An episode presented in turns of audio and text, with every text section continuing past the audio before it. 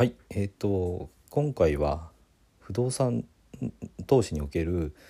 イールドギャップっていう言葉についてお話ししたいと思います。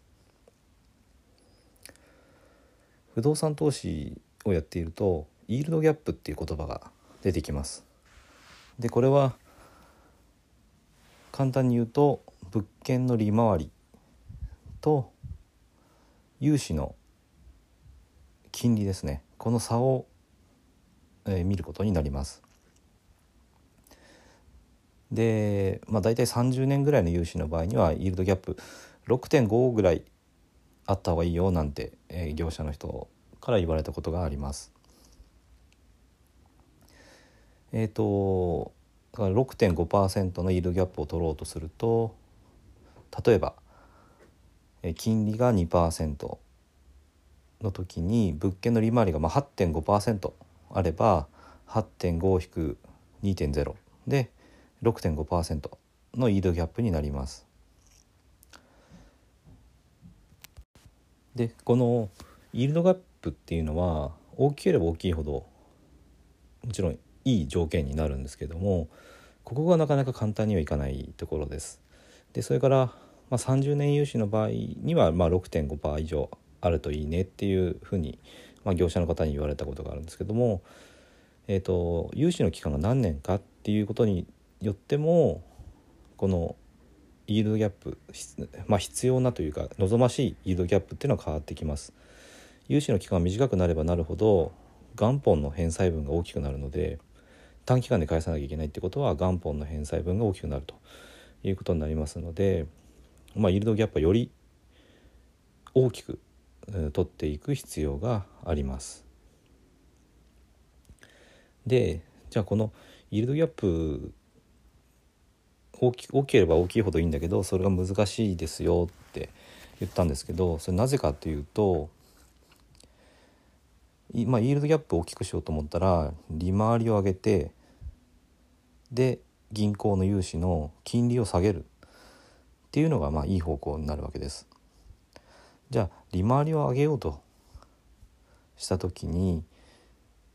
利回りが上がるってどういうことかっていうと物件のまあ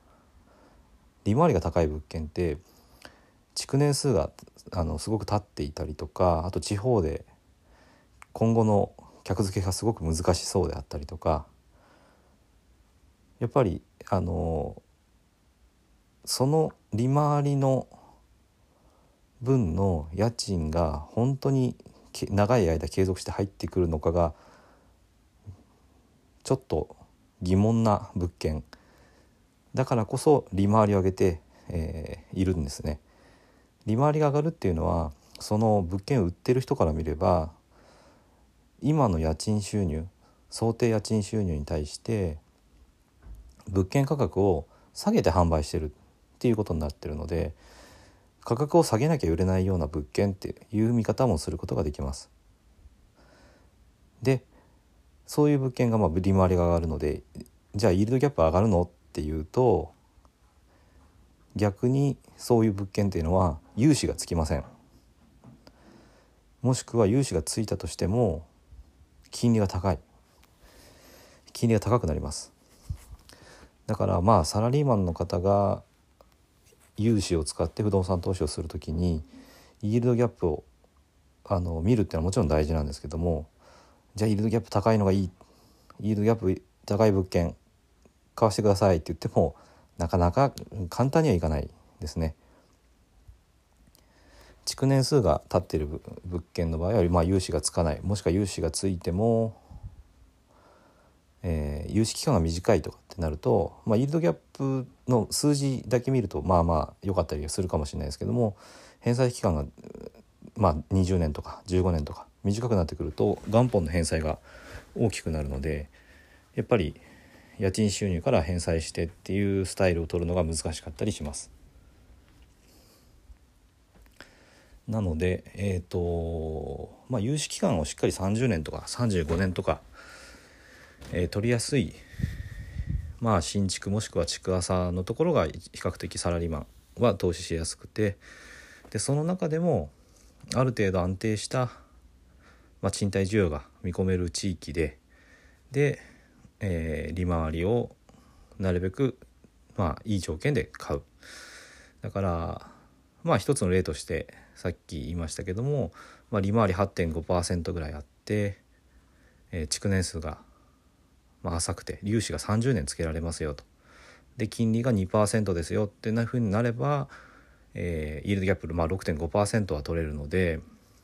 そのぐらいだったらまあ一つあの可能性のある物件なのかなと思います。で、えー、今回はちょっと詳しくは話せませんけどもまた、えー、別の回でお話したいと思いますけども本当にその利回り想定されてる利回りが